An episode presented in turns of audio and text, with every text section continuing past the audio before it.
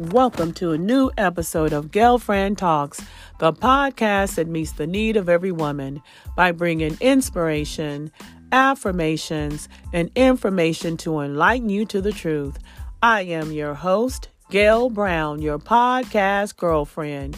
Well, hello, girlfriends. What is up? What is up? Welcome to a new episode of Girlfriend Talks. I am so glad that you decided to tune in today because I have a word for you. And I hope it meets you where you are. And if not, you can share it with somebody else that will meet them where they are. Amen.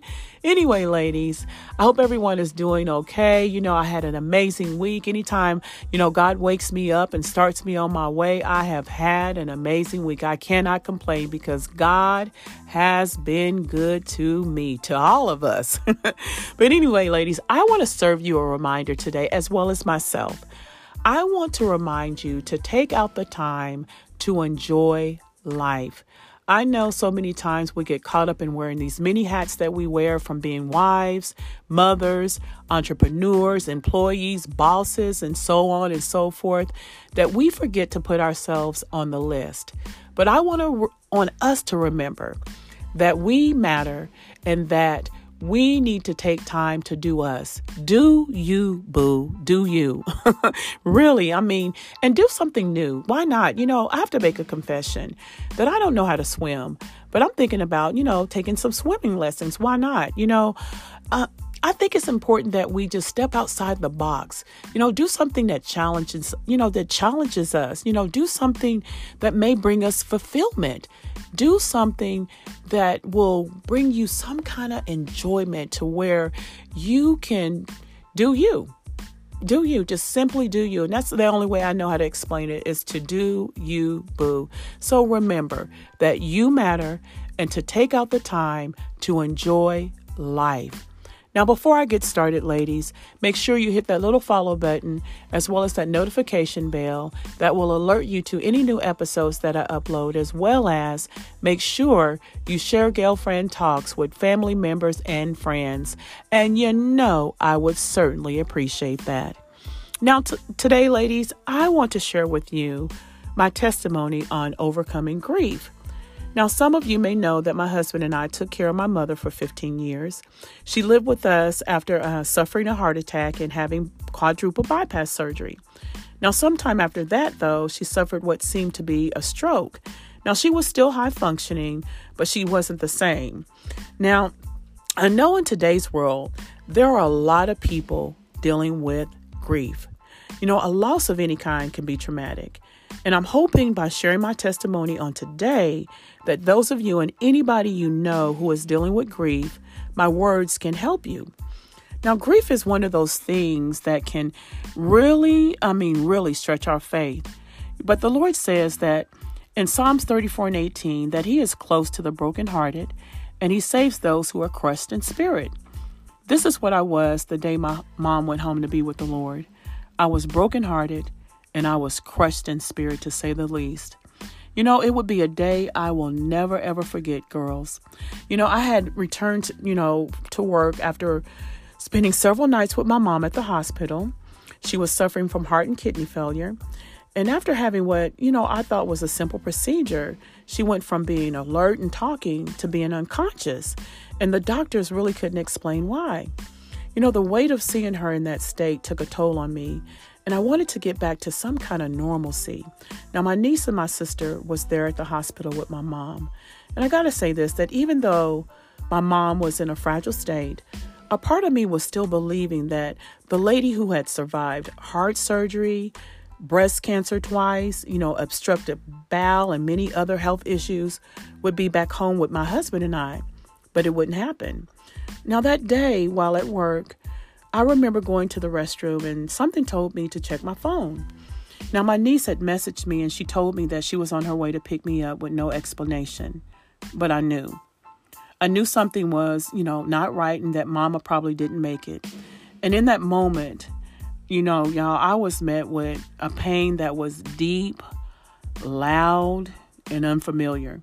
It surpassed my soul and it tore at my spirit. And that's the only way I know how to explain it.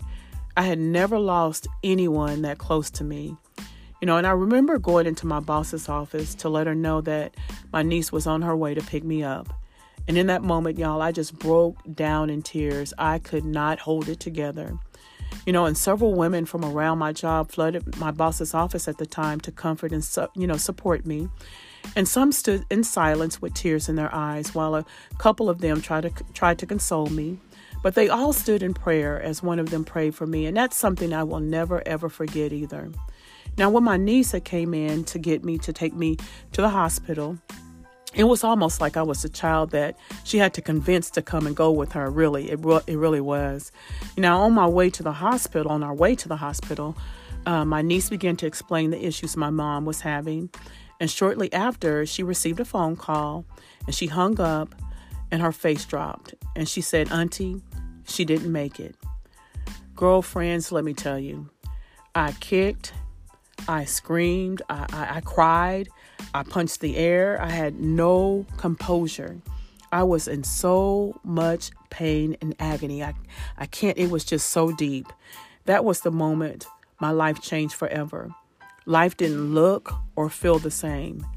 Everything was different. Nothing nobody said or did helped to relieve my pain.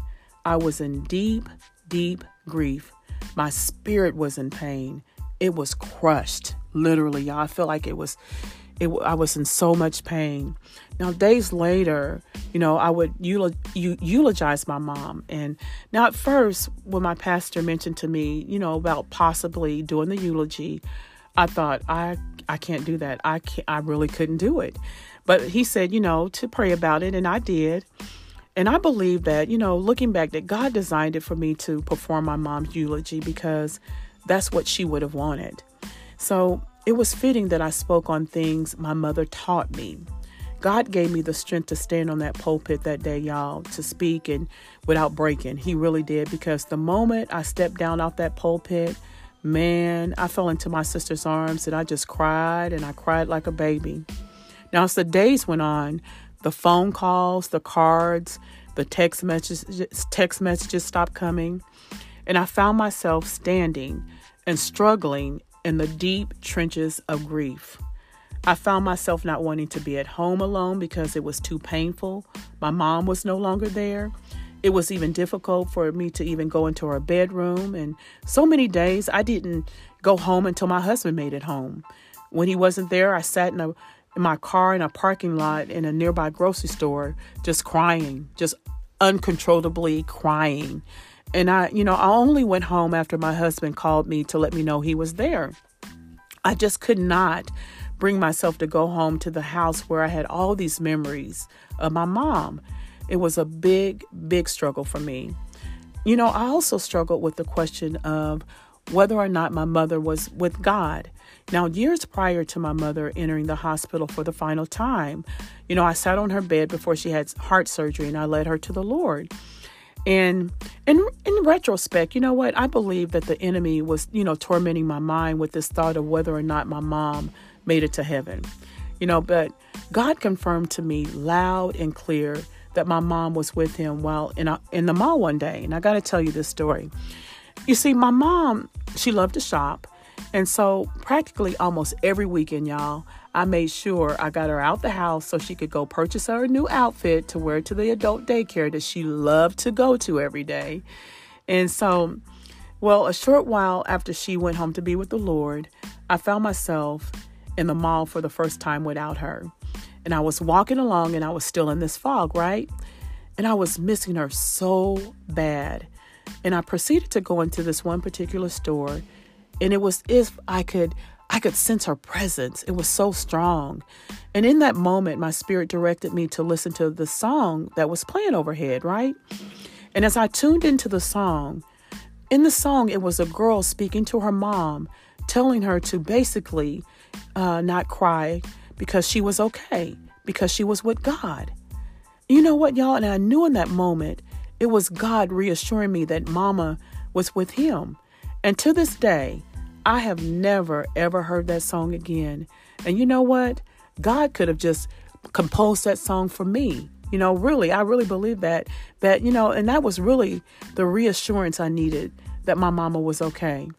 You know, after a long while, uh, the fog and the deep grief began to lift some, and I, I finally was able to be at home alone, and I began to see, you know, my way a little bit more clear.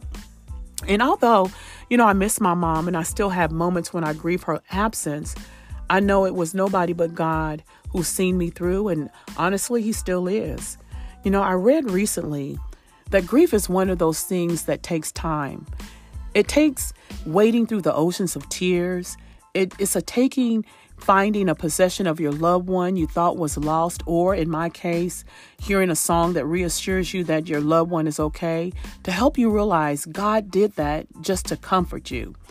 It takes discovering one day that the sun still shines. It takes being caught off guard when you catch yourself smiling, only to realize that it's okay. It takes prayer.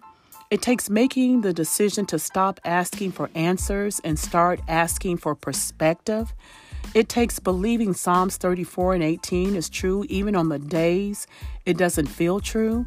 That that the Lord really is close to the brokenhearted and saves those who are crushed in spirit. You know, as I close, I want you to know that grieving is a process, and any process requires time.